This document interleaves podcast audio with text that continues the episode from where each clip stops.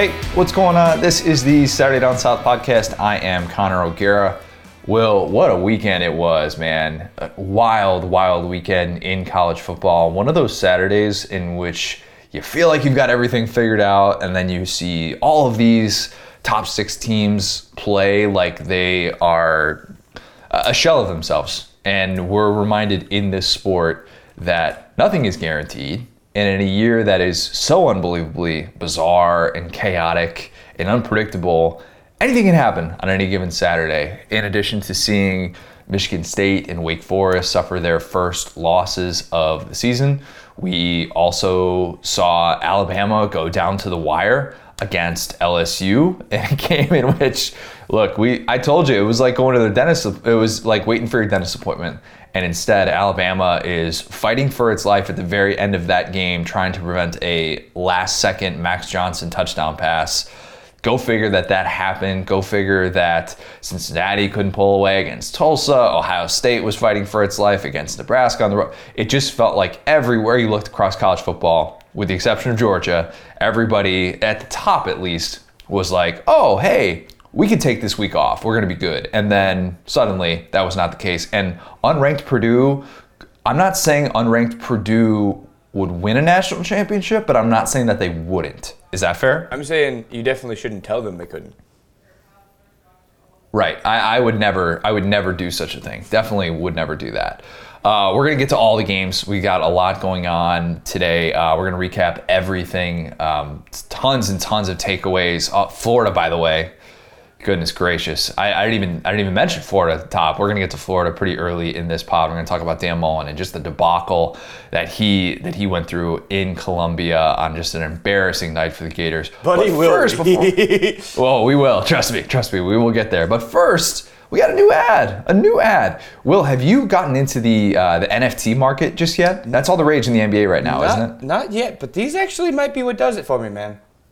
Okay, so if you haven't heard of this, Campus Legends. Yes, N F Ts have officially come to college football. Campus Legends is launching the first ever officially licensed athlete in school N F T drop, and it's going to start this Wednesday with the two thousand eight National Championship Florida Gator football team. Go figure, Florida fans. Hey, I'm giving you something to feel nostalgic about, feel happy about, simpler times. That two thousand eight Florida team was so much fun, too. That was like the, the best team to be in N C double A video games because you got to be Tebow, you got to have this all-world defense. It was a lot of fun.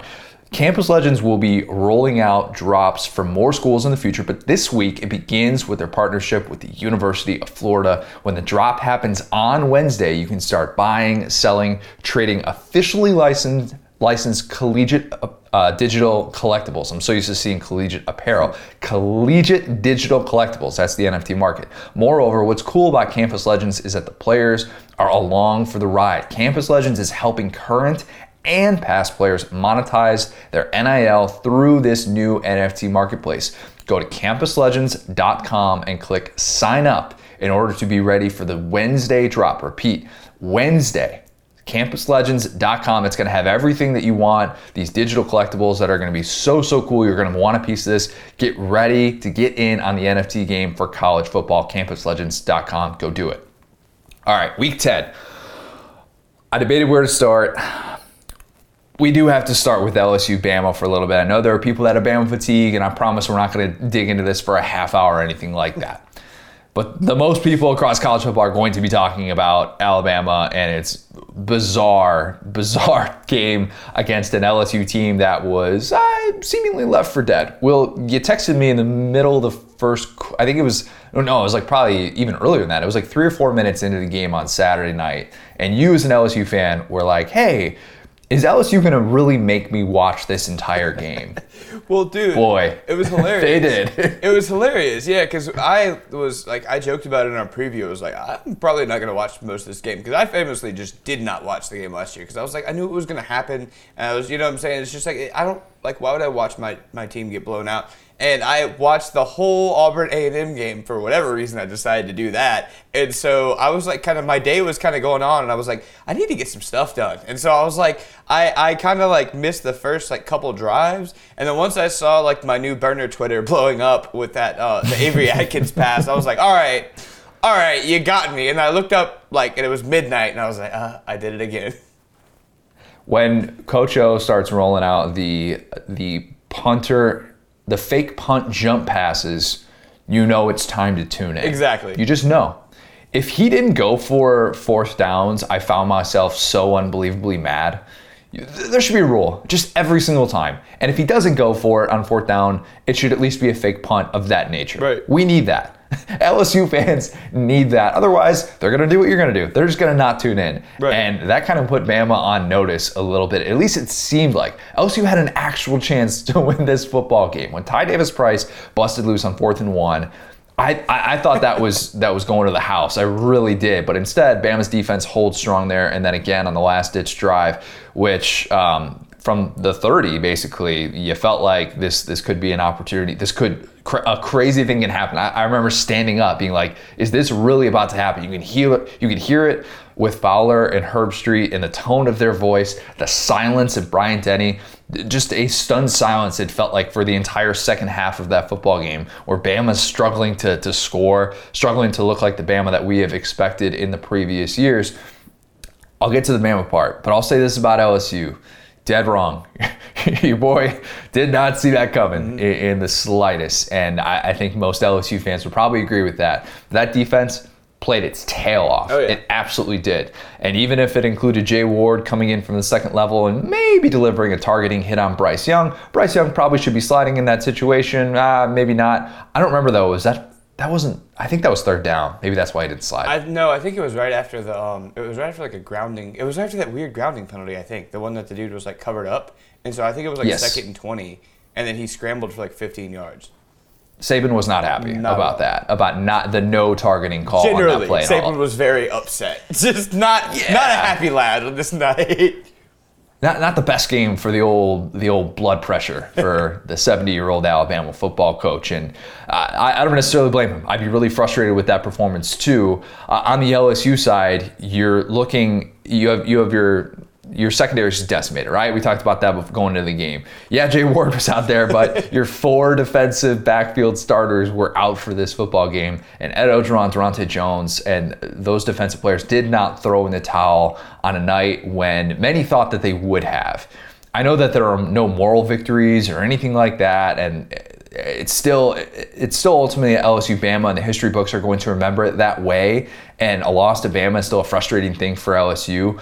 But man, that's about as close to a moral victory as I've seen in recent memory with how close L S U played, where L S U, you know, Marler brought this point up on social media, like where would Bama have been in that game if not for Will Anderson? Mm-hmm. Probably losing. Probably would have lost that football game. Oh, yeah. Because there are, there are so few t- guys on that Bama team that you feel like can just have that take over a game at a moment's notice type of switch where he makes that play, blows up that play in the backfield. And they brought up the numbers on the broadcast about like how much it felt like that really turned things around. I think it was Ty Davis-Price that he blew up in the backfield.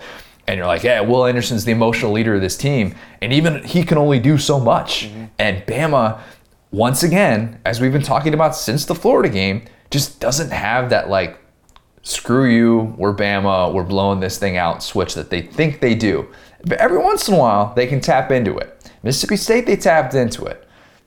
Against Florida, against A and M, I mean, even against Tennessee, yeah, couldn't really quite tap into that. Bama was very fortunate to have Will Anderson, very fortunate to have Phil Mathis as well. Such a strange game in so many ways. For for starters, remember the the reverse angle, like or not the reverse angle, the, the revenge angle rather. The twenty nineteen post L S U victory locker room comments that, you know, say what you will about a clip like that that comes out to to the public and everybody gets to see it. I thought it was pretty noteworthy that Saban said on College game day on Saturday that you can see the clip on YouTube. It's all there. I didn't know Saban knew what YouTube was. Yeah, that was I news mean, to me. To be honest, like if you want to, if your goal is to morally affect your rivals, I don't know if there's been a single thing that's happened since Saban got there that has affected Bama fans the way that O, o saying that in the locker room did. I have heard that quote from Bama fans thirty or forty times, and I feel like bringing it up at this point just makes you look so shook. Like the fact that that's still a talking point. Like, no, no, you're not going to beat us. It's like, okay, relax. The guy was in the locker room. Exactly what you just said. It's like, it's not that big of a deal, guy. We knew last year L S U was getting curb stomped. We were pretty sure they were getting curb stomped this year. We were wrong.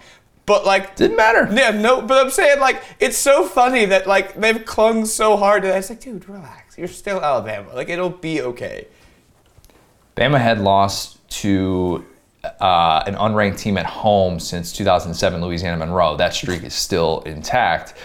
The streak that did not survive, F B S record thirty-four consecutive games with thirty-plus points. Hmm. Go figure, this L S U team at Bryant-Denny Stadium was the team to stop that. Surprising. Let's let's just call it what it is. Bama, despite the number two ranking, not a world beater team. Just not. These teams were all within a score of Bama in the fourth quarter. Four and five Florida. Woof. Yep. Five and four Tennessee. Eh, still, at home, one would think year one, Josh Heupel, that wouldn't be the case. That was a surprise. Four and five L S U, and obviously now seven and two Texas A and M. But go back to the preseason and tell a Bama fan that it'll have an S E C loss, and it'll be that close in the fourth quarter to all of those teams. Essentially, half the S E C schedule. Mm-hmm. You're going to be in dogfights in the fourth quarter, and Bama fans would have been like, "Oh boy, this is that's not great." Bama's flawed. It's as simple as that, and it does not have that switch that it thinks it has, mm-hmm. and it feels like it can flip the switch at certain times, and then other times they, they can't they can't get get a first down. Once they get behind the sticks, forget about it. They don't have the ability to get off the field on third down in the same way that we've seen past vintage Saban defenses do. And it's not just the byproduct of being down a couple of offensive linemen. Alabama had six rushing yards. Six rushing yards against that L S U team with half of its starters out. How does that happen? Sorry, that is just... Yeah, sorry, go on. Six. Go on, yeah, just... If you if you woke up and, and did not watch that game and you just checked the box score, you'd be like, oh, okay. So Bama just played second stringers the entire time, or I, I don't even know what the explanation would be for, for something like that, because that is just so unprecedented to see. Meanwhile, Ty, Ty Davis Price is out here running counters and picking up big gains, and Bama can't really do anything about it. Now, Bama still wins the game, and in a year like this, that's the most important thing. Mm-hmm. But man, they just lack that killer instinct. They really do. They couldn't score in the last, what, like twenty, they, like a twenty-seven minute stretch without points? Yep. I mean, they go up twenty to seven and then just nothing. The rest of the game. The rest of the game. And you had Bryce Young making just a, a very careless mistake. And this was the type of thing that we came into the year talking about with the comparison of Bryce Young to Mac Jones. Bryce Young has star potential galore. Nobody's denying that. Mm-hmm. He makes plays that nobody his age should be able to make, and the poise is off the charts. It really is. And I very oftentimes find myself watching him kind of backpedal and then step into a throw, and I think, man, that kid just has it. And then other times you'll see the ball security issues, like on that play, where he's kind of backpedaling, he's got the front side rusher coming at him, and you just got to know you need two hands on the football in that spot. Mm-hmm. The least thing that you could afford in that spot, up six points in that game, is a turnover. And sure enough, that's what happens, and he fumbles the football, L S U recovers. That's the type of stuff that, you know, you would hope that your quarterback, protecting your chance to go to a college football playoff and defend your national championship, would recognize, and then there are just moments where he doesn't. And that's that's just going to be the case for the rest of the year, I think. I mean, that's just the way that he plays football. To me, it's so unfair. Not that you're doing this necessarily, but it's like, dude, Bill O'Brien's not good, man. Uh, just like watching that game, I mean, there were so many. That was the least prepared Alabama team I think I've ever seen in my life. I, hmm. They had uncharacteristic, like, false starts, miscommunications. That one penalty I was just talking about where the guy got... Uh, I guess they called it like an illegal procedure, but the receiver basically was covered and or like at the line, and he was off the line and should have been on the line basically, and just moved out to catch a screen prep. Screen that was pass. So weird. And that's just not knowing the rules. Like that, there's nothing else to that. That's not having your guys lined up. And so at the end of the day, it's like I don't think this game taught me much. It's not like I think Bryce Young is a fraud or anything, but boy. I mean, Bill O'Brien like got into this role and everybody was like, oh, this is going to be fine. He's going to be able to do this. And it's like, he just doesn't the drop-off from him to Sark is just so much more stark to me than the drop-off between Mac and Bryce Young, because we know Bryce Young is a talented quarterback. We know that. We've seen it. Uh, especially, he. I mean, he's obviously more physically talented than Mac. He was a five-star recruit. But to see how, in that game specifically, he that offensive game plan was horrible. I I'll, I mean, I can, like, do a quick thing on this. I'll let you get back to it. But it's like, L S U didn't have any D Bs. And they couldn't make L S U pay in a way that, I mean, Florida scored forty points on this team. Yeah, they had the one play over the top, and that was it. Yeah, like, the, exactly. the Jameson Williams touchdown over the top. And, like, other than that, though, you're kind of just like, surely you're going to start taking chances downfield. Right. One would think, and but Bama at the same time kind of doesn't have, like, I know Jameson Williams had had a, had a great game, and he's he's had a nice season for Alabama, but if you just don't consistently have those guys that can get separation, and Bryce Young is just sitting there, sitting there, sitting there, sometimes it just looks really hard. And right. we're just not used to seeing this from Bama in the last three years, even twenty eighteen Tua, where it's his first year as a starter. It, it is... There are some shades of twenty seventeen with Jalen Hurts and Brian Dable's offense, mm-hmm. where if Calvin Ridley wasn't open, eeh, I don't know. You just kind of are, are wondering where this switch is going to come from. So I, I didn't mean to cut you off, because I think that's a perfectly fair point to bring up. I think there are a lot of Bama, Bama fans who are frustrated, not just with Pete Golding, but Bill O'Brien, because the game plan seemed too basic and not creative enough when it needed to be. Yeah, I mean, I think that this was like a big-time coordinators game. So the biggest difference you'll see from L S U for sure is Coach O made no bones about he was going to let his coordinators basically dig their own grave in this game. He was like, hey, like, I've obviously been fired. Do whatever you guys want, essentially. And on L S U, you saw a lot of different looks, especially on defense. You saw that Durante Jones is that dude, honestly. You saw a bunch of odd fronts, a bunch of unorthodox pressures, things that Alabama was just straight up not prepared for. Yeah, they I agree. Had no idea what was going to happen to them on a play-to-play basis. I've never seen an Alabama team play this scared, uh, to the point where we were talking about, you know, uh, I was joking with you about Alabama lost two offensive linemen, and Kirk Herbstreit acted like they were just, it was unwinnable at that point. It was like, oh, wow, they're, they're centers out. It's like, yeah, man, no, you should probably be prepared for some chaos against this, like, rudderless L S U team. But anyway, Durante Jones had a great game for that reason. And on the other side, Dable, I mean, just got outcoached by Durante Jones, which is hilarious.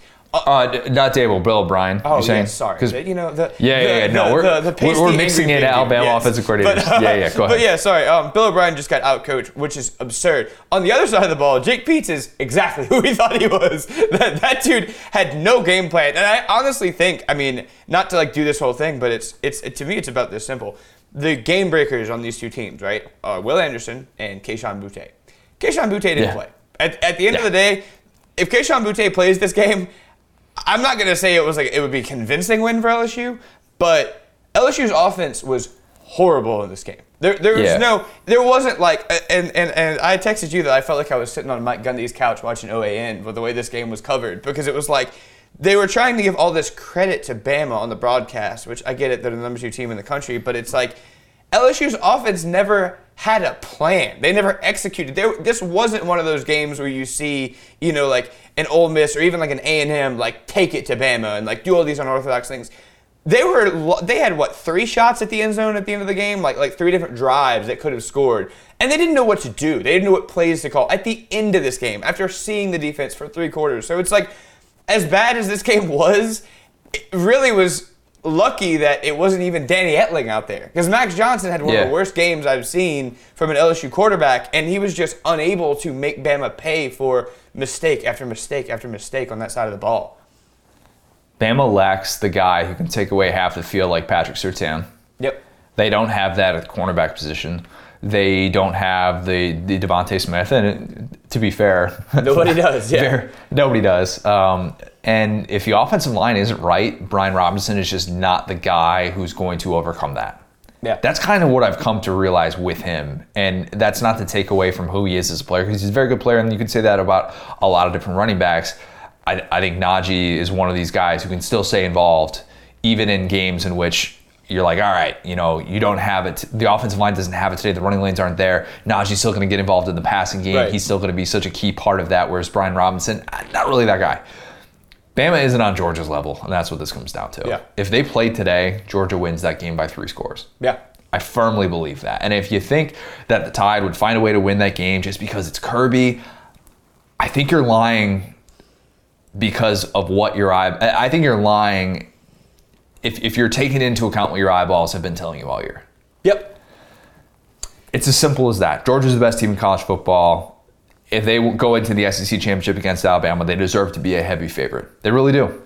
It's just, it is. There's not too much more than that other than Alabama is going to just try and fight and claw and get to the S E C championship with one loss. But to continue to get treated like this all-world type of team, we'll get to this when we do some rankings at the end here about how I'd rank the top ten in college football playoff.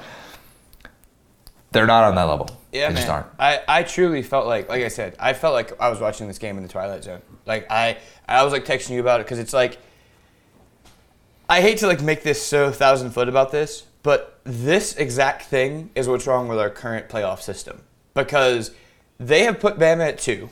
And like I said, I felt like I was watching a propaganda machine this entire time. They refused to acknowledge how badly Bama was playing. And like little things like we were talking about, snap miscommunications, penalties that are uncharacteristic of Bama, yeah. um, all these things that you would never, ever, ever see from a Nick Saban team. I mean, to the point where, like I said, Durante Jones, I think he's a good coach. This this proved this to me. They showed up, and I think they expected to be the big kid that could just push L S U around. And the minute Agreed. They couldn't push L S U around, they got scared, dog. And I've never seen an Alabama team play like that. I've never seen an Alabama team be so, um, like, fake tough is the best way I could describe it. They exactly what you said. It was like they thought that they had this ability to be big and scary, and they kept just walking up to the line and be like, we're big and scary. And L S U was like, ha! Our coach is drunk right now. What do you, do you think yeah. we care? They're like, our coach has booked a party barge after this game. We don't care who you are. And Bama's like, but we're Bama. What do you mean? We're Bama. And like, they would be like, you know what I'm saying? Like, celebrating like every tackle. It's like, dude, you guys are like, you have ten rushing yards. Like, oh, okay, man. Like, relax. And like, if you think about it, man, like the difference in this game was, like, that's what's so crazy about how this game broke down. Is that L S U was losing the turnover battle until that fumble. And again, that pretty much didn't matter in the end. But L S U threw that pick, ten and a half. Bama had a short field, right? And was able to, you know, get away with some stuff in the red zone. But they, they were able to finally put it together there. And then they start the half. Uh, T D P breaks off this long run and fumbles. And then a play later, or a couple plays later, they finally go over the top. And like you said, they hit that big pass. But it's like, at the time, all the L S U fans were just like, oh, like, you know, this is over with. And it's like, what have you seen here that that makes you think that? Because literally, yeah. Yeah. it took two turnovers. It took two two turnovers yeah. for Alabama to get anything going against this defense. And the funniest thing in the world is, as they're trotting into the end zone, right? And it's just like, oh, we're Bama. We've done it. We're up. We're about to be up twenty-one seven. First off, that elephant thing is hilarious, dog. I'm sorry. They they walk in the end zone, you just hear, Burr! I'm like, I'm supposed to be... It's like the, the South Carolina thing, but... Yes, but South Carolina is South Carolina. Exactly. They, they get in the end yeah, zone. I yeah. hear this elephant noise. I'm like, this the, se- this the team I'm supposed to be scared of? Probably just missed the P A T. I was like... Uh, I was like if anything, that should have made Bama fans feel better, though, right? Get back to the old ways. Get the kicking, exactly. The kicking game's got to be a joke, right? Like that's that's the thing that's got to take care of itself. All right, well, we'll talk a little bit more Bama with with some ranking stuff at the end. Tip of the cap to L S U mm-hmm. for being able to to show up um, because the, the team, the visiting team in Columbia, did not show up. Yes, Florida, South Carolina, South Carolina just puts a beat down on the Gators. Stunning. I thought maybe we'd get a slow start from Florida. We got a slow start from Florida coming off the weird week with Mullen in the Georgia game, but we got a slow start for sixty minutes. I mean, that was a butt whipping. No, no way to sugarcoat it at all. I'm going to give South Carolina its its love first because it absolutely deserves it. What a showing that was for Shane Beamer's squad. Hadn't run the ball well all year. We talked about that repeatedly. It just seemed like Kevin Harris wasn't quite right, and maybe his top-end speed isn't what it used to be, or at least last year before he dealt with the back stuff. No Kevin but that Harris ground slander. Game, Connor O'Gara. There will be no Kevin Harris slander today. There will be none of that. He played really well. Zaquandre White also went off in this game. Gamecocks were averaging just shy of one hundred rushing yards per game in S E C play. And they broke two hundred against Florida. Jason Brown, third string quarterback, probably more known for his Waterboy imitation, which has gone viral a couple different times. Mm-hmm. If you haven't seen that, get on the internet, check that out. Jason Brown, the Saint Francis transfer, and his first career F B S start was lights out. Never mind the fact that Todd Grantham insisted on corner blitzes, which that's always the send help sign for Florida. Like, if Todd Grantham starts sending corner blitzes, that that's the sign that he has no idea what's going on. It's the white flag. It's the white flag. Yes. Maybe this will work. That's all we can hope for at this point, because nothing else I'm dialing up is is is having any sort of success. Gamecocks offensive line has just been so bad. So, so bad. South Carolina was down to seventy-nine scholarship players in this game.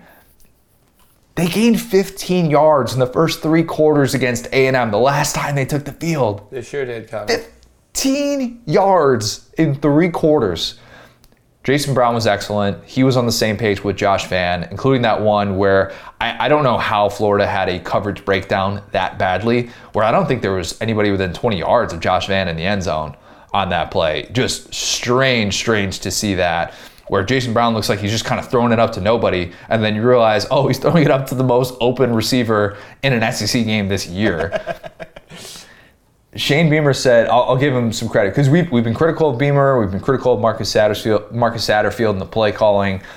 Beamer said that he gave the guys less practice time during the bye week, and they actually pushed back and said that they wanted to practice more. Love that. And I love that. And that's the type of thing where if you're watching this football game, you could tell which team was totally invested in their head coach and which team looked like it didn't want to be there. Mm-hmm. Any anybody watching that game, you don't have to have a, a, a football acumen at all to recognize that. No matter what side you were cheering for, that was so painfully obvious by the end of that game. And awesome to see that for Shane Beamer, a friend of the show, who got to share a very touching moment with his family, got to hug his wife, his, his dad, Frank, of course, his daughter, who his daughter got the very quick hug on that clip at the end. It was a little bit reminiscent of the Drew Brees stuff. I won't quite go there. Um, but and then he gets to he gets to hug his mom, which, uh, as we have said on the podcast, When, when he came on, that's that's one thing that he always talks to his mom immediately after the games and stuff. So it's kind of cool to see him get that with his family, because you know what that meant. That was different for South Carolina, and not just because South Carolina hadn't scored thirty-one points at home against an F B S team since twenty eighteen. Remember, right. Shout out Michael Scarn for that one. Um, they nearly hit it in the first half.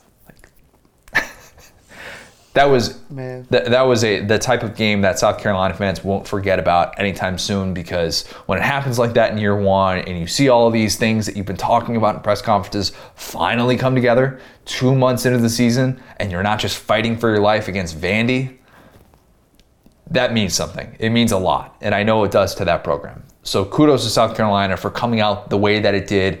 It showed that, it, hey, it can stay on the field with an S E C team that actually has some talent on the other side of it. On the Florida side, my goodness, Dan Mullen.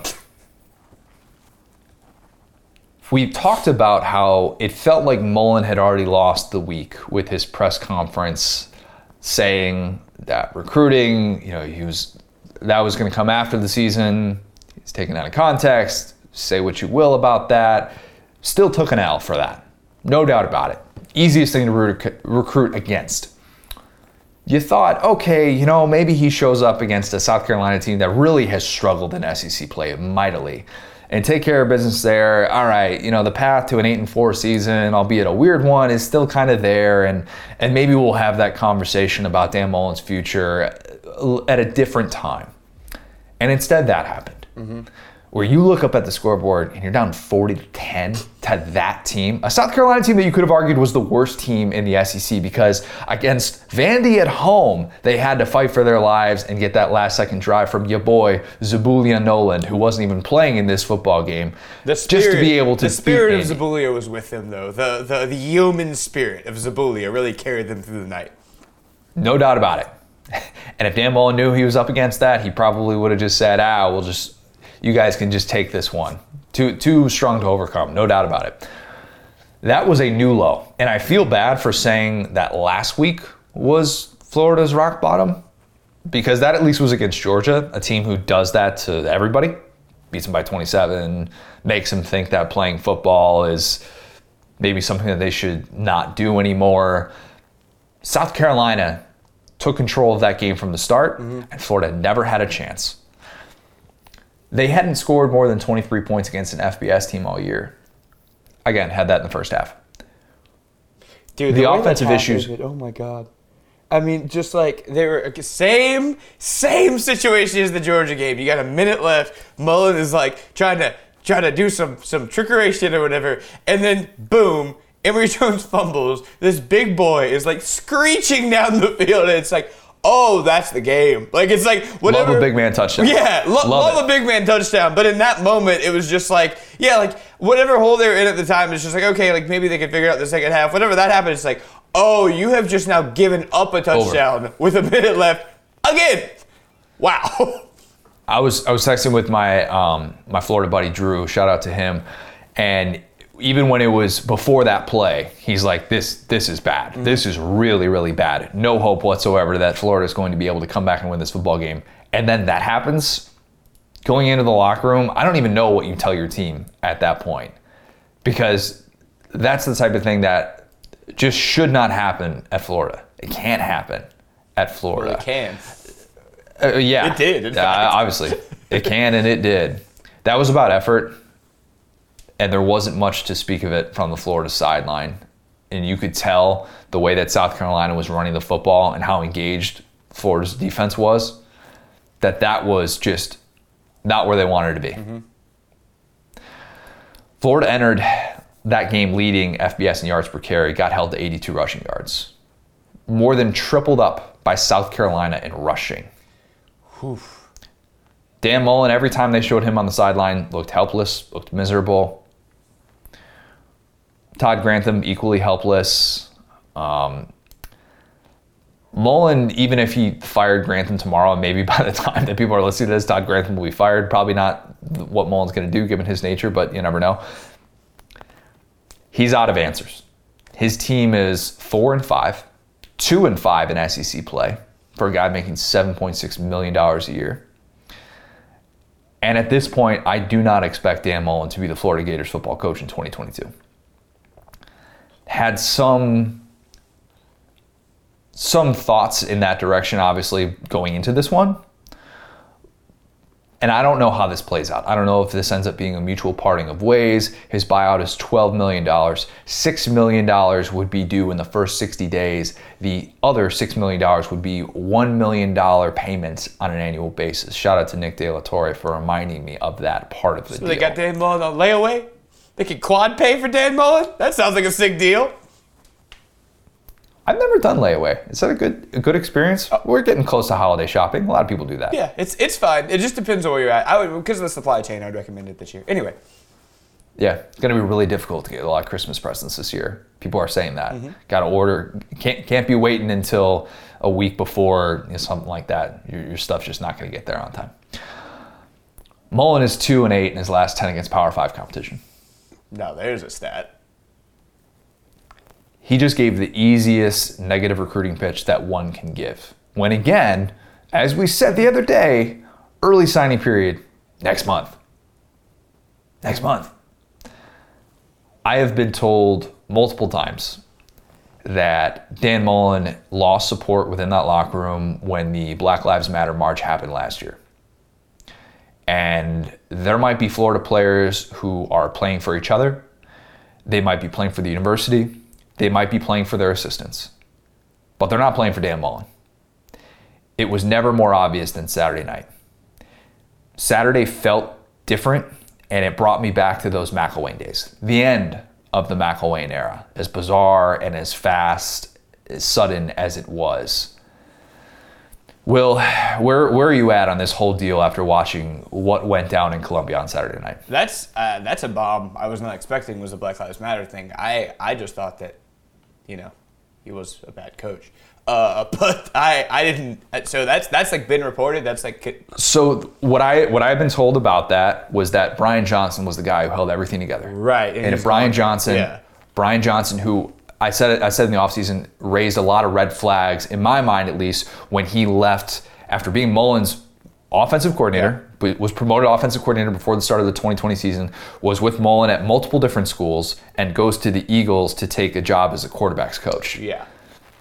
Surprising, telling, now not as surprising. And I had been told that he was the guy in that locker room, mm-hmm. and everybody loved that dude. Like, so much to the point where, even though he ne- he has never had an F B S head coaching job, if this job comes open, he will get an interview for that. Yeah. As a result of the way that he was respected in that locker room. But go ahead. Yeah, no, I mean, that, that honestly makes things make a lot of sense, because, I mean, the easy the easy kind of crossroads to look at is the shoe game, right? Because before that, I, I saw a stat that, you know, going into that game, they were like twelve and one in the last, you know, um, thirteen or whatever, and then obviously it's been a losing record since then by, like, a significant margin. Like, it hasn't been a close. Uh, you could really pretty much argue only the Tennessee game was the bright spot since the shoe game, which is yeah. a calendar year ago at this point. It's very tough. Uh, yeah, I mean, something like a locker room like that, uh, that actually makes a lot of sense, because, yeah, usually it just takes something like that to kind of make everyone go, Mm, don't know if I really care anymore. And it seems like, yeah, I mean, going into this year, uh,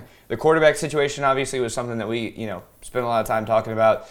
It seems like neither, I mean, it seems like Emory Jones for sure just isn't that dude. It seems like that was mismanaged. Um, uh, speaking of funny Dan Mullen things, uh, did you hear Dan Mullen's two quotes after this one? Because they were doozies, buddy. The two things that got out. So... R- remind me, because I saw I saw them. I'm working on about like five hours of sleep right now. I, I saw one of the ones that made me raise an eyebrow, yeah. and I forgot to put it in here. But go so ahead. So he said that he, they didn't sing the alma mater at the end of the game, the last two That's games. That's right. Because he yes. didn't know the band was there. And then uh, yes. Nick Saban, that you just talked about, had a video of the Gator Walk where the band is like just blaring at him. And he's like waving at him on the way in. That was incredible. And then I just got, I saw this last night. I looked at my phone to remind myself, but Bleacher Report notification, uh, Florida, uh, Mullen said that twenty to thirty players had the flu. Which is oh, that's just right. incredible. Which is just Great like, point. ah, this guy is the cartoon character. Like, you can't make if, it up, the amount of excuses this guy has. If you were a Florida fan who woke up on Sunday and said, ah, you know what, that was fine. Guys had the flu.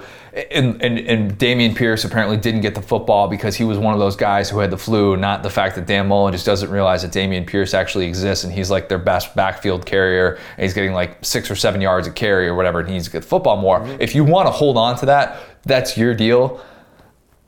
That's not making the difference in a game that was that lopsided. It's just not. If you think that that was the difference and South Carolina beating you down like that, scoring forty points, I'm sorry.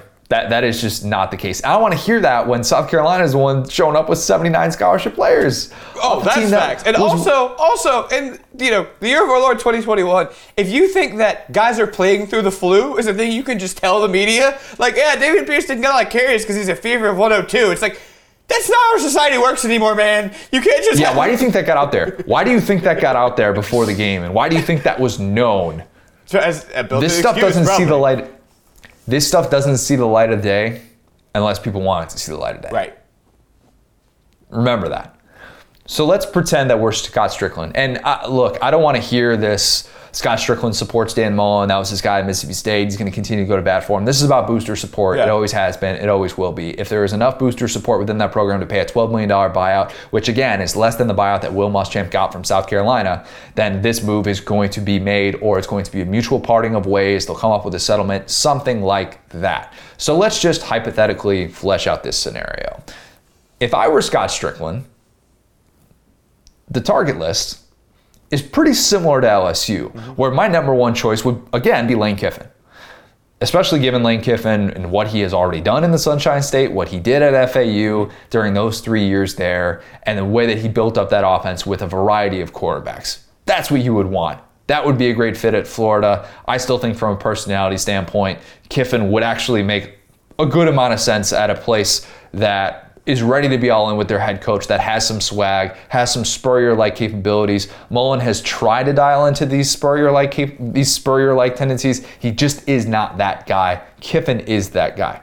They're too similar to me. I, those two guys, I, I don't know. If you, I never thought Dan Mullen was cool. You think Dan Mullen was cool? That was never me. I, but I, I, then Kiffin's cool, but like, I, they're both kind of just some older white dudes who wear Jordans, man. I don't really think, like, I'm not dumping on Lane Kiffin, but to think that they're just radically different people, I don't think is it.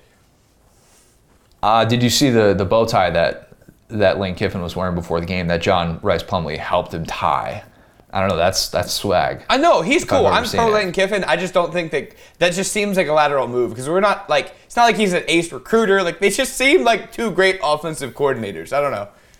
Yeah, fair. And, and I, that that's the thing that's interesting about when you do have an opening is a lot of times people think that you need to do the exact opposite of what your previous head coach was. When I kind of just think it's it's just about having the right coach, mm-hmm. you know?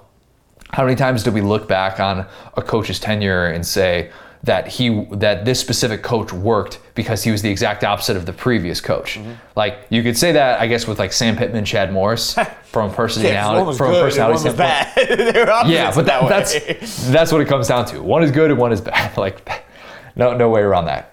I would also say, so again, Brian Johnson, he's probably not going to get that job because if it's your first F B S head coaching gig, and you're not someone with a resume like a Kirby Smart, that's pretty unlikely that you would get a job that big time for your first one. Mm-hmm. That might hold back someone like Jeff Lebby as well. He couldn't get the U C F job last year. I wouldn't assume that he would be, unless it were like a third or fourth choice sort of situation, which you never know. And given the market with U S C and L S U also open, you just kind of know, don't know. I'd be interested in Matt Rule. I think Matt Rule's a great coach. I don't know that Matt Rule is built for long in the N F L.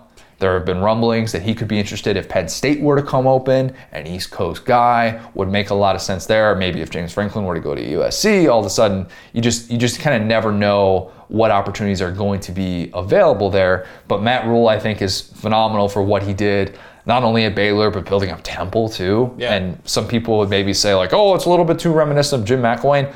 I disagree. And the guy got an N F L head coaching gig, and I don't necessarily think that that'd be the same sort of thing, even though he, his background is a, probably a little bit closer to McElwain, given kind of where Baylor was at as like a borderline group of five school when he took over. I know they were Power Five. I know they were in the Big twelve, but given the resources, all those different things. Florida, you need to ask yourself I, when you're hiring a head coach, is this guy a goober? Right, if he's right. a goober, and don't hire him. zero for two in goober situations, as we'd say. That's a good point. And then the last one, and then we'll move on, I promise.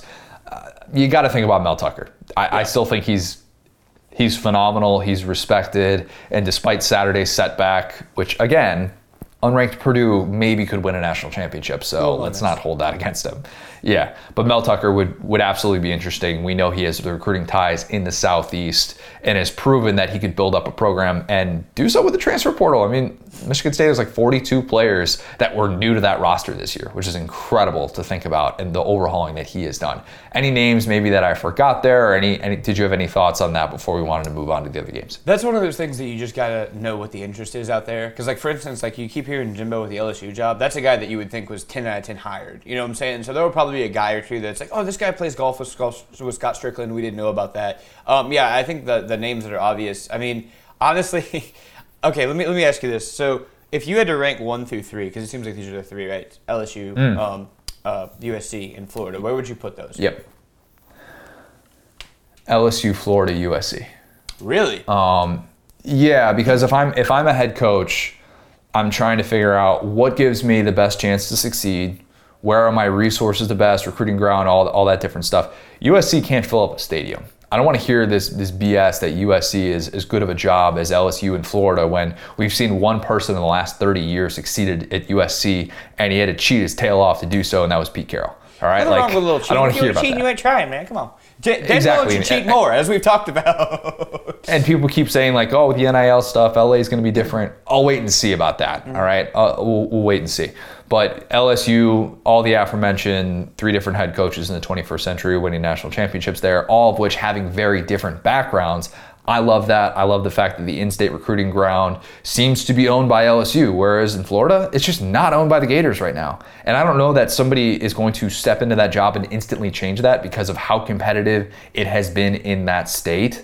And I think that's a little bit more difficult than we give it credit for. We can say the recruiting ground is better than L S U, there's no doubt about it, but your access to it and your ability to build from within might not be on that level that you probably think that it is. But at the same time, Florida's a great job. Florida got the facility upgrades. Florida has the resources. There's no doubt about that. Florida is a fine institution that nobody can take away from that. But Florida also has, you know, like, hey, getting a show cause there is a massive deal. At A and M, ah, you know, thanks, Jimbo. We appreciate you trying. You know who'd keep, be, keep, you know who'd keep be doing what you're there? doing. You're probably going to hate this. I think they should go after James Franklin, man. I, I, I feel like he... I, I feel like he'd fit. See, I knew you were going to hate that. I knew you were going to hate that.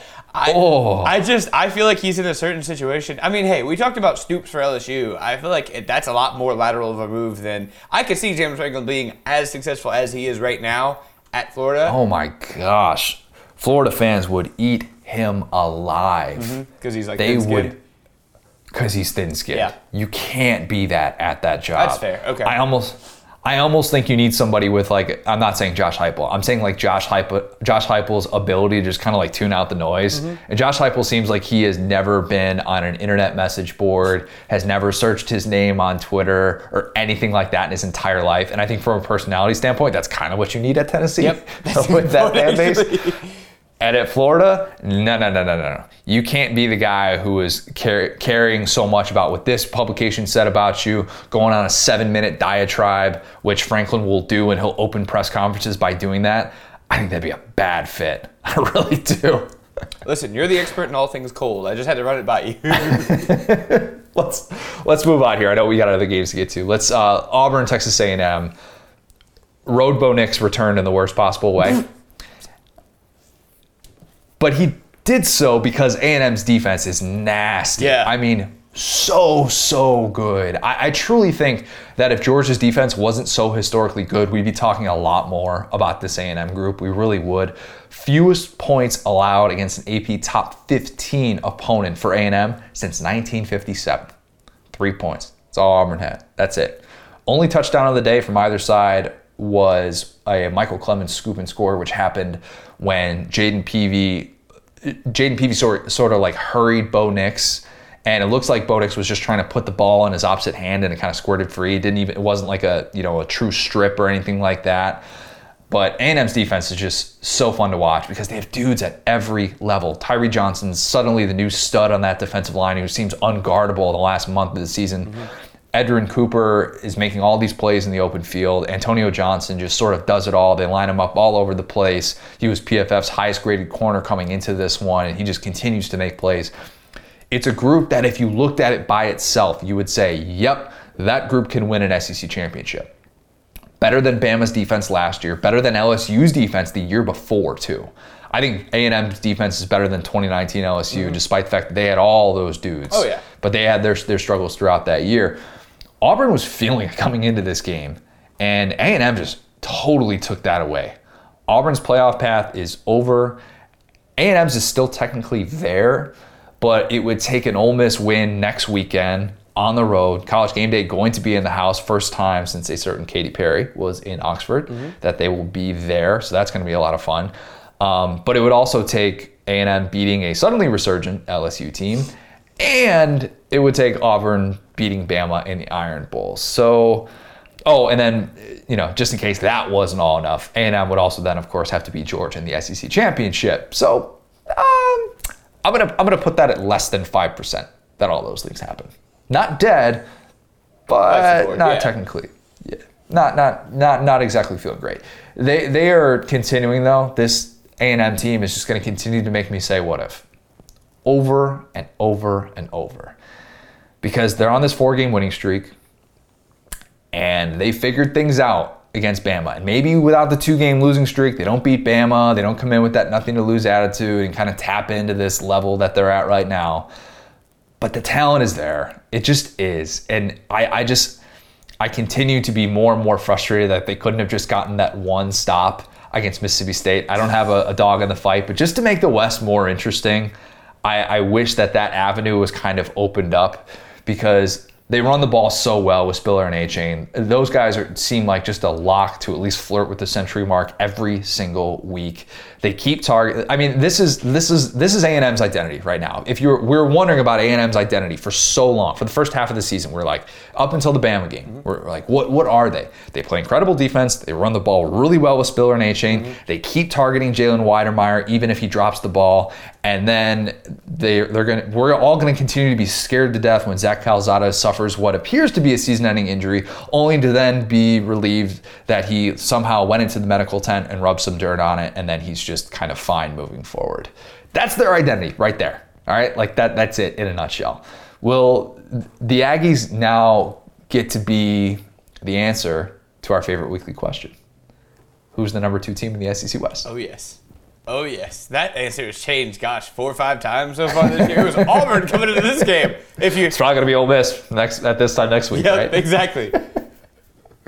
All right, let's move on. Um, we're going to talk a, a lot more of, of A and M stuff during the week as well mm-hmm. with that matchup against Ole Miss. Let's talk Tennessee and Kentucky. Fun, wild game. Holy cow, this turned into a shootout. Great game to watch without a rooting interest. Great game to watch if you hit, the, if you bet the over. Great game to watch if you were the parents of a certain Hendon Hooker. Loved that piece that they did on him, uh, that Marty Smith did on S E C Nation. We here are Hen Dogs.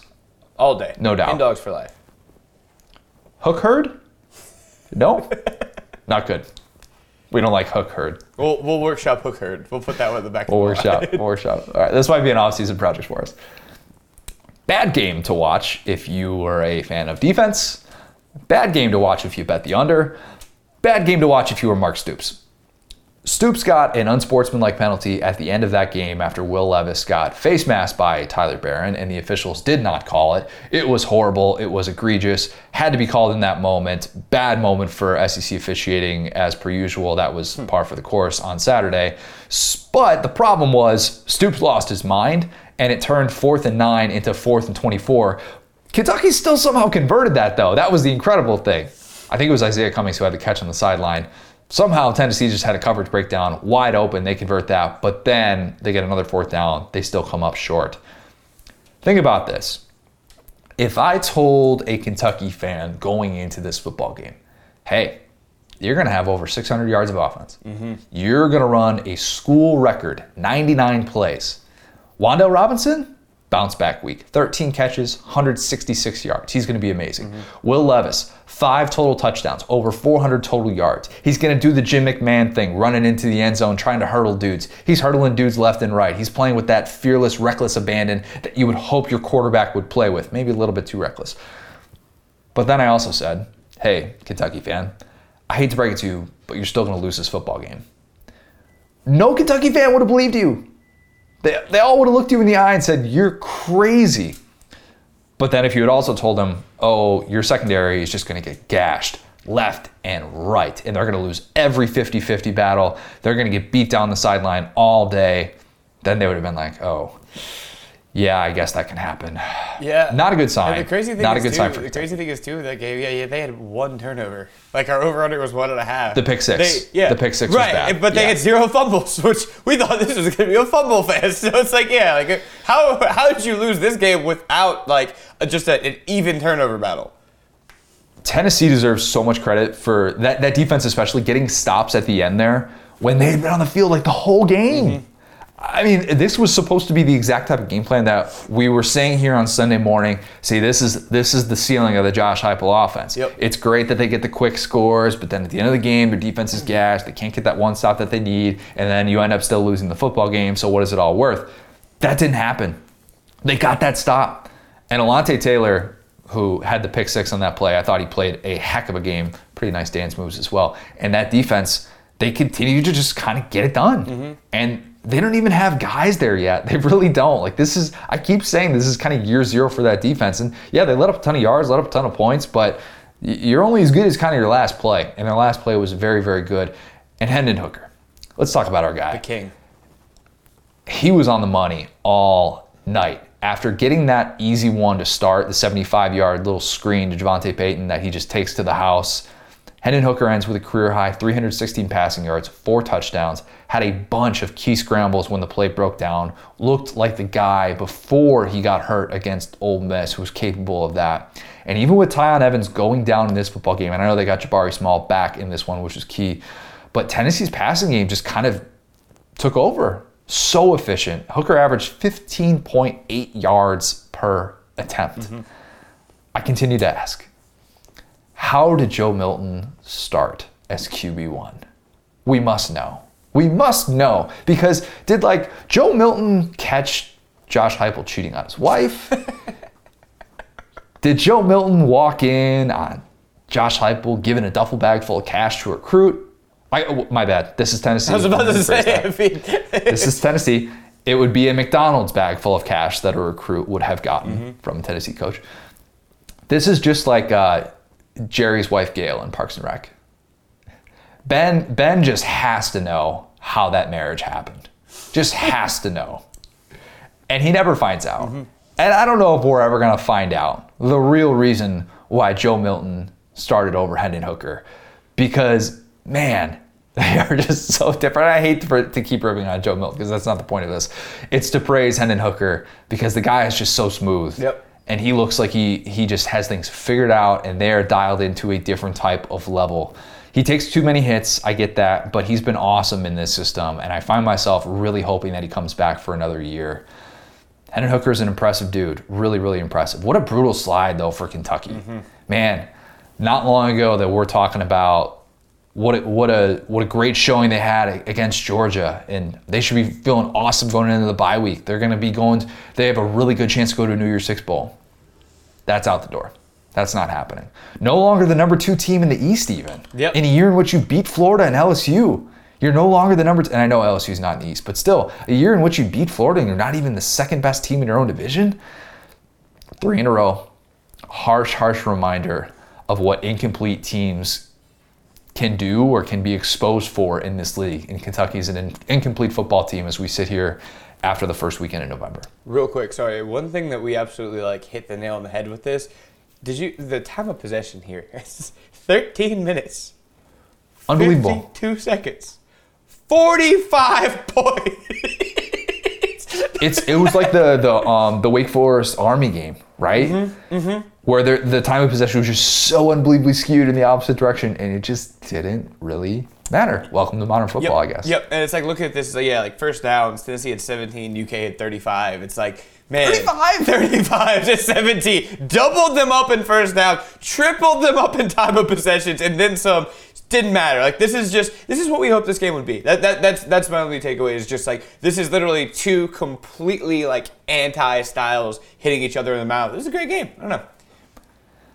Kentucky's had a tough couple of weeks responding to some atypical offenses, and that's that's something that, that has to come back to Mark Stoops, mm-hmm. and he he definitely deserves some blame for that. Brad White as well on the defensive side.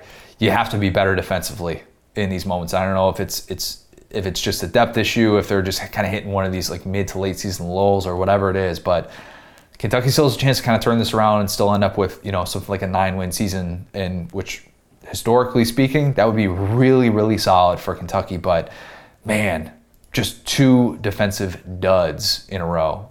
Can't have that. Mm-hmm. Just cannot have that. Mississippi State and Arkansas, great football game. Speaking of great games, man, Will, question for you. Mm-hmm. Would you like to kick footballs from Mississippi State? Oh, absolutely, bro. I'd be in there. Just get to Starkville, show them, show them your, your eligibility, and who knows? You, you just never know. Mike Leach, open tryouts for kickers this week. Mm-hmm. Ugh, his kickers went zero for three. Two different kickers went zero for three in this football game, including a kick that would have tied the game at the end of regulation after Will Rogers leads this march down the field with twenty-one seconds left. And don't you know it, finally Arkansas gets something to go its way. Uh, I felt bad for Will Rogers because the kid played his tail off again. He deserved an overtime period in that football game, probably deserved a win. Makai Polk continues to make plays for them. M S U should have won this game on that fourth and one. Um, the Traylon Burks, uh, let's what's a nice way to say this? Traylon Burks sold a holding call extremely well on Martin Emer- uh, Martin Emerson. He was a talented actor. And he is a talented actor. There's no doubt about it. He hunts hogs with a knife. He acts his tail off. Mm-hmm. In this play, he sold it. And M S U fans had every right to be pissed about that game because It was it was officiated poorly on both sides, and once again, it felt like, you know, even going back to the Memphis game where Mississippi State got screwed in that game as well. Mississippi State definitely got screwed in this. Meanwhile, Arkansas fans are like, wait, we actually caught a break? That never happens to us. So Arkansas fans are not going to feel guilty about that one percent because Lord knows they have been screwed over by officiating a whole lot in the Sam Pittman era so far, so they're not going to feel really bad about that. Mm-hmm. But I understand both sides of the argument on that. Will, we talked about how important this game was for Arkansas to avoid those twenty twenty flashbacks yep. of getting off to the nice start and then fading in the latter half of the season. This game could have gone down that road. It easily could have. But instead, Arkansas clinches bowl eligibility, beats a ranked team for the third time this year, got back to the ground game. Traylon Burks, besides the acting job, he made huge plays in this football game and proved to be a really difficult matchup against a respected Mississippi State secondary. Not a vintage Barry Odom defensive showing, but did have, whenever Grant Morgan makes an interception, I, I always think to myself, and, and Arkansas gets off to one of these early leads, I'm like, oh, this is this is hog heaven right now. This is exactly the way that they dial it up. Mm-hmm. That's really where Arkansas can thrive. They, that's the type of game script that they need to be able to win because it allows their ground game to kind of do what it needs to be able to do, have that lead. Dominique Johnson was excellent. K J Jefferson had this one run late where he just kind of refused to go down, nearly had the go-ahead score himself. But Arkansas being bowl eligible at this point of the season. Tip of the cap to Sam Pittman. You go to L S U next week, then Bama and Mizzou. I don't know, eight and four? Very much a possibility for them in the regular season. Here's what I was thinking about watching this game and watching a lot of the games in the S E C that played that played out on Saturday. Third team all S E C quarterback. Hmm. It's a really interesting question right now because I think we probably look at first and second team and say that's going to Matt Corral and Bryce Young in whatever order you want. Those guys I think have kind of separated themselves at this point. Didn't realize the Matt Corral stat about fifteen touchdown passes and ten rushing touchdowns. He is the fourth S E C quarterback since two thousand seven to do that. Johnny Manziel, Tim Tebow, Dak Prescott, the other three. Pretty elite company mm-hmm. being able to do that, and we're still only in early November. So I think those two guys are probably safe there. But third team all S E C quarterback, who would you give it to of these four guys? And maybe, I'm, maybe I should even include Stetson Bennett. Didn't even include Stetson Bennett in this category. K J Jefferson, Will Rogers, Hendon Hooker, Bo Nix. It's got to be K J. I, I feel like K J is like, I I don't want to put like a whole tier between them, but the way that he's played this year, especially Arkansas being known as being a defensive team, when you look at that Ole Miss game, when you look at how he's been a dual threat, and he's a guy that, you know, not that, I mean, not the narrative super duper matter, but he's a guy that, you know what I'm saying, didn't have a lot to work with and had to totally like change his game. And he's like a, a totally new quarterback, I, I feel like this year. Um, I don't know. I, I feel like he definitely is just kind of like the engine for Arkansas in a way that, um, I mean, you could say that too about Rodgers, but that offense is just kind of what it is. You know what I'm saying? I, I think Rodgers is a great quarterback. I really do. And he's looked awesome yeah, last month. He really has. Lights out lately. Like, I'm not taking anything away from him. It's just, to me, the dual threat aspect of K J is, is a little bit different. Yeah. Um, It's it's funny because if Bo Nix wins that game on the road against Texas A and M, I, I think he's yeah. very much that guy. He's probably not going to have the numbers to warrant that. But Hendon Hooker is going to have a case. Yeah. He really will. I, I think with how efficient he's being, if he can stay healthy the rest of the year, there is definitely a chance. And Will Rogers continues to put up big-time numbers, of course, in that offense. And I, I don't necessarily see that fading down the stretch. But it's going to be a conversation. It's going to be a pretty good one. And we'll probably change our minds about it moving forward. If I had to go right now, I'd give a slight lean to Hendon Hooker. Okay. We are hen dogs after all. Facts. Love K J, love Will Rogers and what they've been able to do, but probably would, would go somewhere in that order as of right now. All right, Liberty, Ole Miss. Okay, so I was so excited for this one. And it, don't get me wrong, I love being able to watch this at noon. Mm-hmm. I love that we weren't competing with a bunch of night games and it got kind of the airtime that it deserved. The Hugh Freeze reunion was a little bit disappointing. Okay. He said that he got a ton of support walking off the bus, which was more support that he got from the the Ole Miss social media team. Couldn't believe that they did that. Yeah. If you don't know what I'm talking about, um, the post-game tweets, an, an uncomfortable level of savage. They did the compliance tweet. Mm-hmm. They did the won the day tweet with Freeze in the hospital bed in the booth, uh, like it was a couple years ago for that Syracuse game, of course. Yeah. Ole Miss deleted the tweets and apologized. I know Ole Miss likes to have fun on social media, and I know that that's the new thing this year. Tom Van Haren of E S P N wrote a story uh, about a month ago about how savage social media teams are really being, and they're trying to get that engagement up doing it that way. Mm-hmm.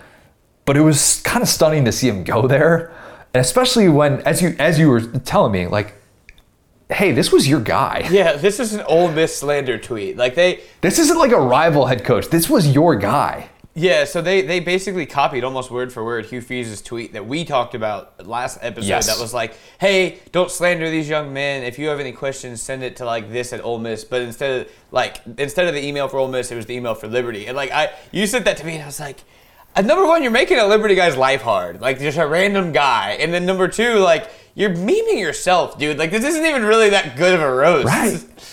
It's not like Hugh Freeze walked out of there double birds. Yeah. You know, and it's not like he left after one year or something like that. Interesting move, because you know that they had that in the chamber. They had that ready to go. And you would think that something like that would have to go through a certain process, be like, hey, like how, how kind of how mean can we be right. in this spot? And I'm not saying that Hugh Freeze is above any sort of criticism or people like poking fun at him, or not necessarily, but you know, it was it was a very interesting move. So that, that was kind of weird. Oh, listen, in itself. I've gotten that call. The, how that call works is your social media team is talking about something. It's funny. They love it. They tweet it. Then they get a call from somebody like the president, the A D, like a a, a dude. And then they're like, all right, delete. Sorry. Yeah, they, they had to walk that one back a little bit, but screenshots last forever. The reception that Hugh Freeze got was nothing like Lane Kiffin, Tennessee. And the people that I had talked to during the week suggested that he was actually going to get probably a warmer welcome than what I was originally giving him credit for. Mm-hmm. And that that actually proved to be the case. Andrea Carter, who we talked to in the midweek pod, said on air, she said that people were, when Hugh Freeze came out of the tunnel, out of the halftime tunnel, that there were people that were coming down and like well-wishing him. Not like heckling him, but like well-wishing him. So kind of...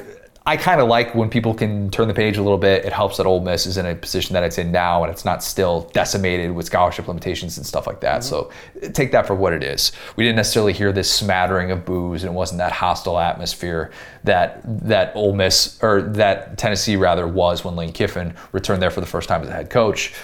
But from a football standpoint, it wasn't super, super entertaining, because Ole Miss jumped out to this twenty-four to nothing lead, right. and it looked very, very one-sided. And credit Liberty, because Liberty came back in the third quarter and actually made it a relatively close football game, and they did so by running the ball. But Ole Miss just had this weird game, really, really weird. On one hand, you pitched a first-half shutout against Malik Willis and sacked him seven times. Your season high coming into this game was six, and you sacked him seven times in the first half. Mm-hmm. That is no small feat. Allowing fourteen points to an offense who was averaging thirty-seven, that's pretty remarkable. Chance Campbell and that defense, Sam Williams, who before he got hurt, he was all over the place. They were really good for most of that game, with probably the exception of the third quarter. But then on the other hand, you're like, well, you allowed two hundred eighty-four rushing yards to a non-Power five team. That's not ideal. Not great. You would not like to brag about that. Malik had these moments where you saw the intriguing next level skill set. The way that he just sheds dudes and can break tackles is so fun to watch. When he gets a step and he gets a little bit of space in the open field to make plays, he still took a bunch of sacks, and he made some predetermined reads that got him in trouble. He threw three picks in this game. He had two in the red zone, where just very ill-advised game wrecker type of throws, where one, he just thought he was looking off this safety, and the safety was just like sitting there. It was almost like he was targeting the safety, throwing to the far sideline. Just did not work out.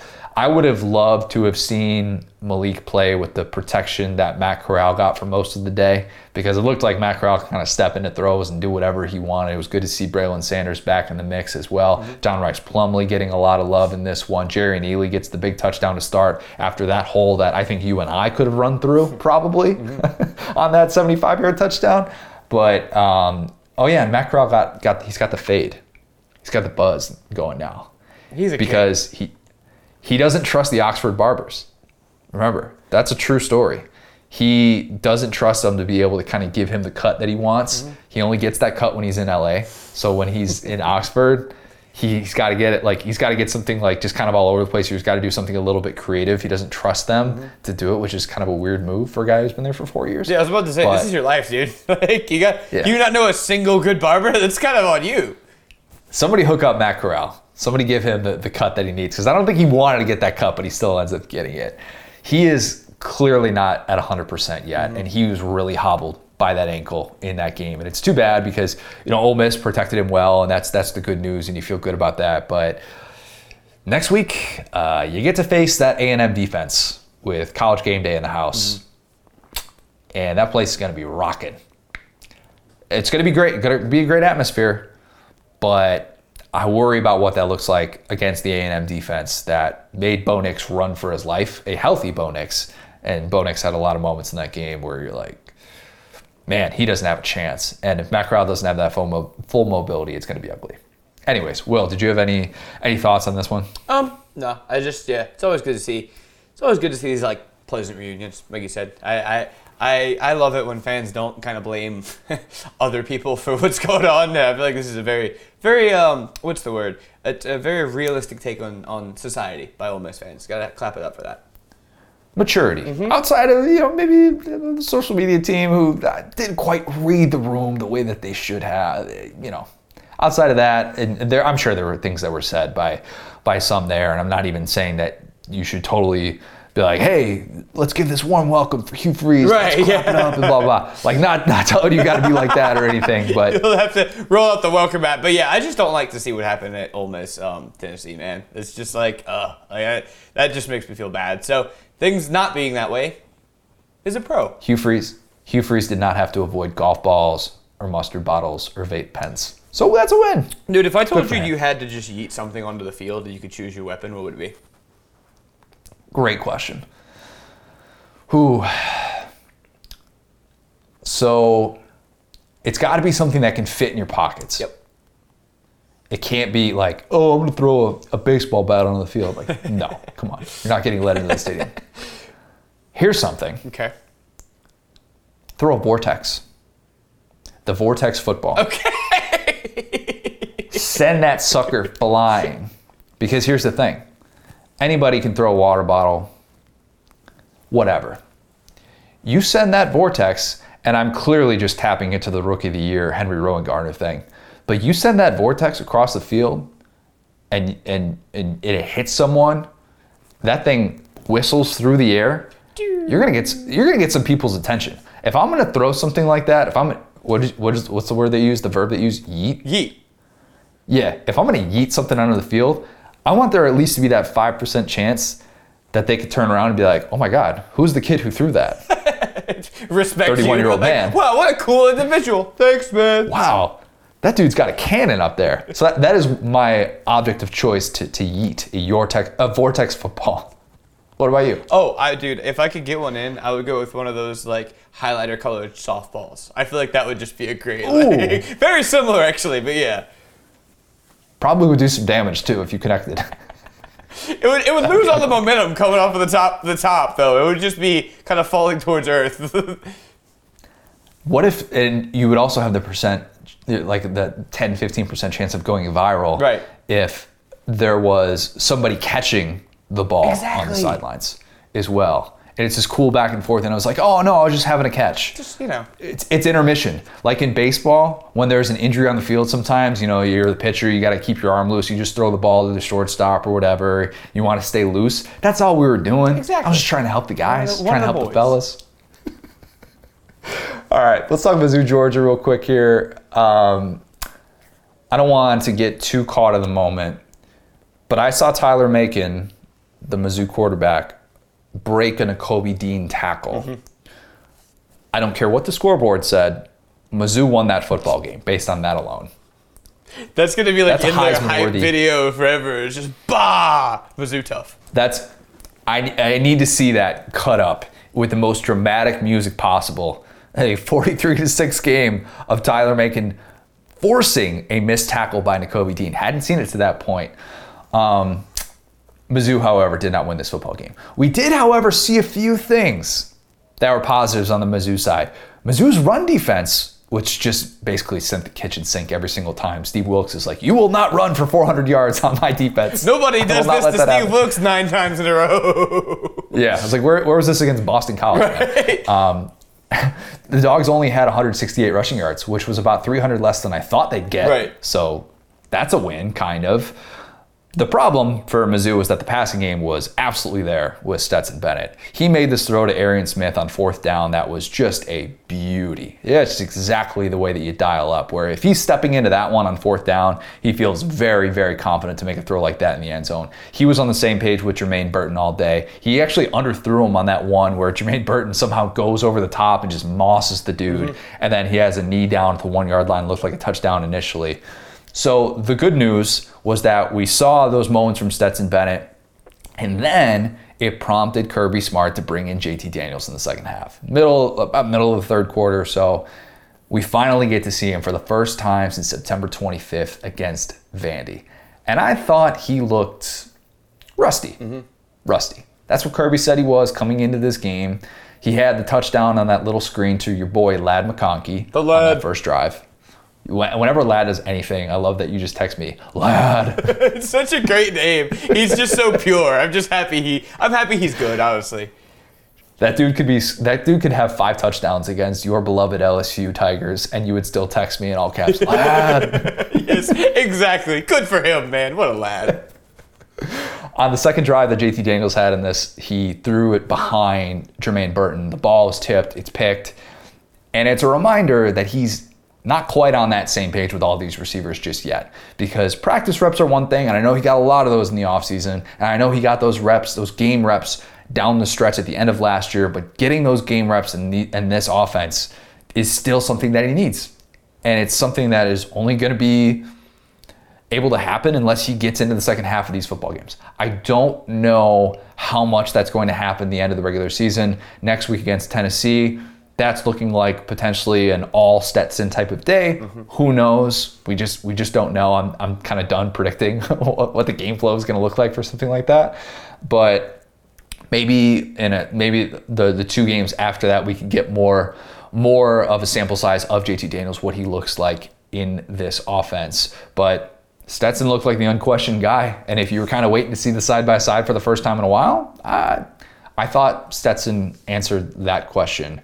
Any thoughts about the quarterbacks before I move on to one other thing about this game? I was talking to one of my boys about this, and it's uh, you can't do what Les Miles did in twenty eleven, right? You can't do the Jordan Jefferson comes in, rips off the eighty-yard touchdown against Tennessee, and then Les Miles forever is just like, Jordan, and you just never get it back. And I, I, honestly, I'm going to give Kirby credit for sticking with Stetson at this point, because Stetson has done everything he needed to do. You still know that J T is obviously that five-star guy who has like this cannon arm and he can change the offense up. So if you if you have to be presented with like a Tua situation where it's like Stetson just doesn't have it against, you know, Bama or Ohio State or somebody down the line, it's like you could still bring in J T. It's not like he's lost. It's not, it's not like Tua where he was a totally new guy. I mean, Tua had played like some some mop-up duty, but J T has obviously started for Georgia. So I, I hate to say it, but I think they're playing this perfectly because, like I said, the last thing you can have is a Q B controversy when you're number one and eight or nine and zero.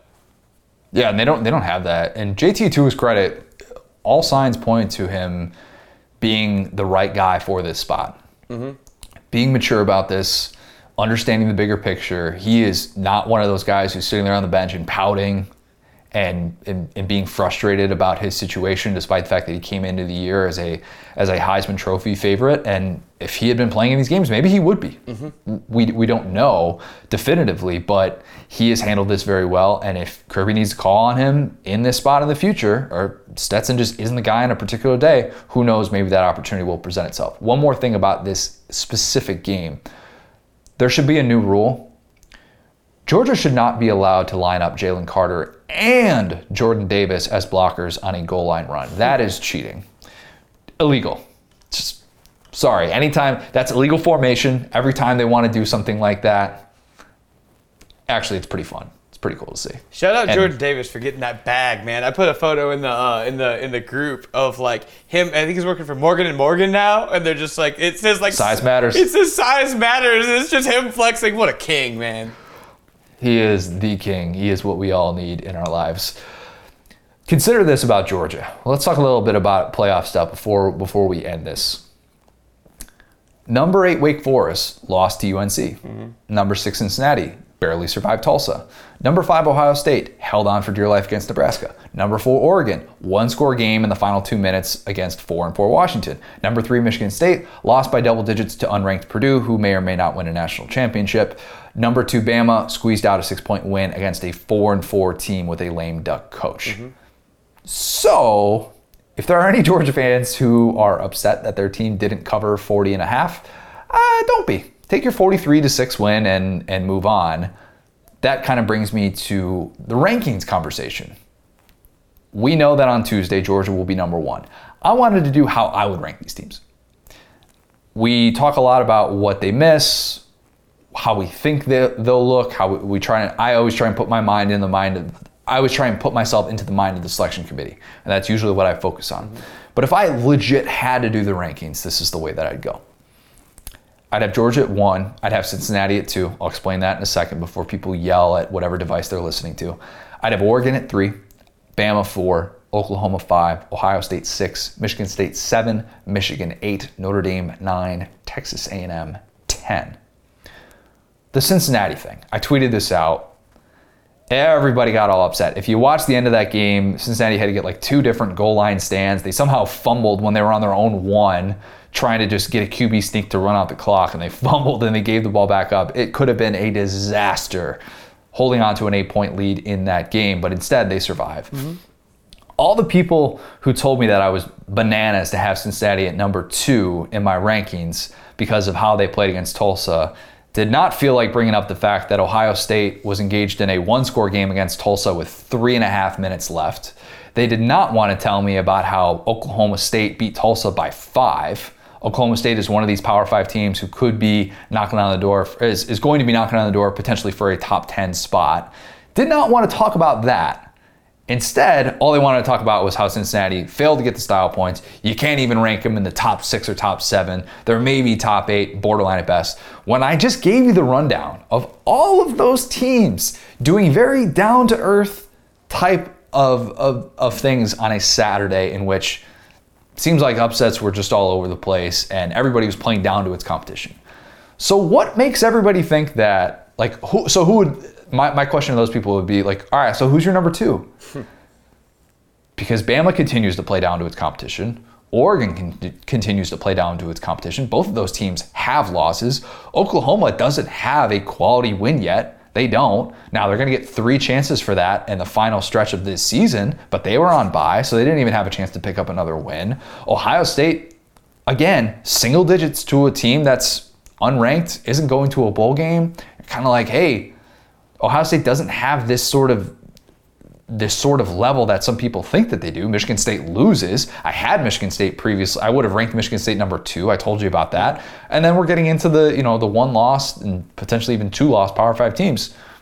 So I ask, if everybody's telling me Cincinnati can't be number two, who is? Yeah, that's no, that, that's the thing. Is like, I didn't understand people were so anti-Cincinnati. Like, I guess y'all just like seeing the same teams over and over again, which is fine, I guess. But it's like, again, exactly what you said. Like, whose opportunity are they taking? Do you think Ohio State and Oklahoma aren't catching enough breaks in this world? Do you think that those teams do, do? Should we feel sorry for Ohio State or Oklahoma? Because I don't. And it's like, yeah, you, you look at this, and it's like exactly what you said. And like, I can, you know, slander Alabama and how they played on Saturday and all these different things, but exactly what you said, it's like, nobody except for Cincinnati really has a quality win.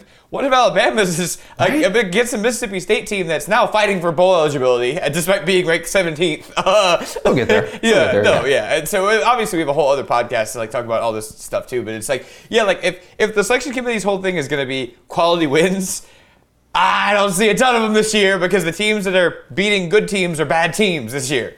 Yeah, they're just they're just not there, and that's. That, that that's where I would push back and say, all right, then who's your number two? Right. Do you really want to put Oklahoma at number two when their best win is Kansas State or Texas Tech? Oklahoma is going to have the opposite situation they had last week where they didn't play this week and they just watched everybody yeah. head up lose and now they're going to jump up like three or four spots. Yeah, or people are going to say like, oh, well, then, then that means that Bama's number two team when I just told you how many teams that Bama has played down to. Mm-hmm. How many of these kind of middle of the pack teams they don't? And if Like, you mean to tell me Cincinnati couldn't do those things as well? Like, Come, come on. And Bama has the loss. It'd be totally different if Bama was undefeated. Right. Bama's not undefeated. Oregon's not undefeated. They they lost football games. And yeah, Bama's got a quality loss now because A and M has figured some things out. All right, cool. That's all well and good. They still shouldn't have been number two.